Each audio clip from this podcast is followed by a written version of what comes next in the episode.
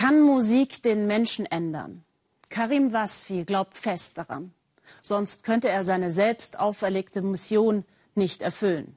Der Musiker und Dirigent des Irakischen Nationalorchesters will dem Terror etwas entgegensetzen.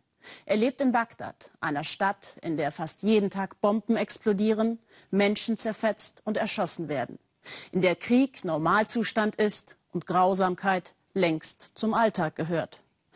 Karim geht zum Ort der Anschläge und reagiert auf den Krach der Explosionen mit dem Klang seines Cellos. Verschüttete Empfindungen werden da bei den Zuhörern geweckt und seine Botschaft scheint anzukommen. Zumindest für ein paar helle, menschliche Momente. Volker Schwenk aus der einstigen Kulturstadt des Nahen Ostens. Ein Flötenverkäufer in Bagdad bietet seine Ware an. Vor Fassaden von Bomben zerfetzt. Umgerechnet zwei Euro fünfzig kostet so ein bisschen Musik für den Hausgebrauch. Marode Straßen, Werbeplakate für Milizen und überall Uniformen. Bagdad ist nicht gerade bekannt als Stadt der Musik. Karim Wasfi will das ändern und das hat viel mit ganz persönlichem Trotz zu tun. Vor etlichen Wochen packte er zum ersten Mal sein Cello aus, setzte sich auf den Gehweg und spielte. Damals war hier eine Bombe explodiert, fünf Menschen starben. Handwerker reparieren gerade die Schäden. Karim Wasfi will, dass die Handwerker Recht behalten, dass es sich lohnt, wieder aufzubauen. Er will, dass die Hoffnung nicht auch noch stirbt. Darum spielt er immer wieder an Orten von Anschlägen.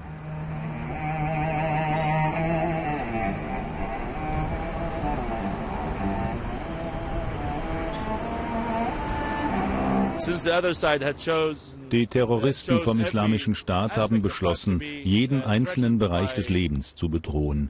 Damit werden jede Hoffnung und Inspiration gefährdet. Gerade deshalb setze ich auf Hoffnung und Inspiration, auf Ausdauer, Kultiviertheit, Höflichkeit. Jassim, der Mann im Rollstuhl, hat den Anschlag überlebt.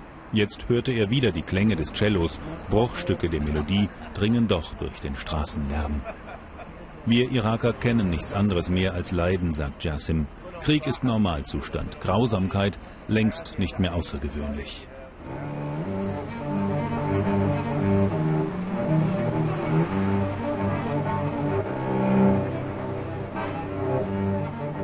In Bagdad explodieren Bomben, werden Menschen erschossen, Bücher geschrieben, Witze erzählt. All das ist Alltag.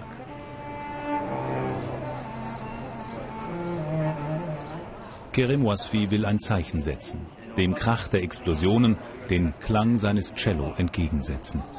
Er ist überzeugt, Musik kann Menschen ändern.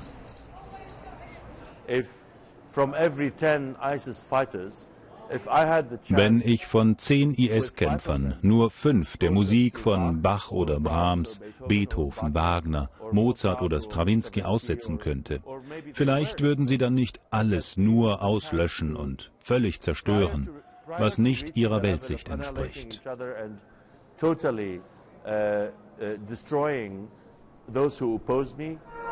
Karim Wasfi ist Dirigent des Irakischen Nationalen Symphonieorchesters. Rimsky-Korsakov proben sie heute. Klassische Musik hat eine besondere Kraft, ist Karim Wasfi überzeugt. Sie regt zum Denken an, zum Fühlen. Musik könne lehren, dass es andere Wege gibt, Konflikte beizulegen. Man muss sich nicht umbringen. Man kann zum Beispiel reden. Das ist die einzige Möglichkeit, Meinungsverschiedenheiten zu lösen. Sonst wird es immer jemanden geben, der stärker ist. Und es ist eine endlose Maschinerie des Tötens. It's an endless killing machine.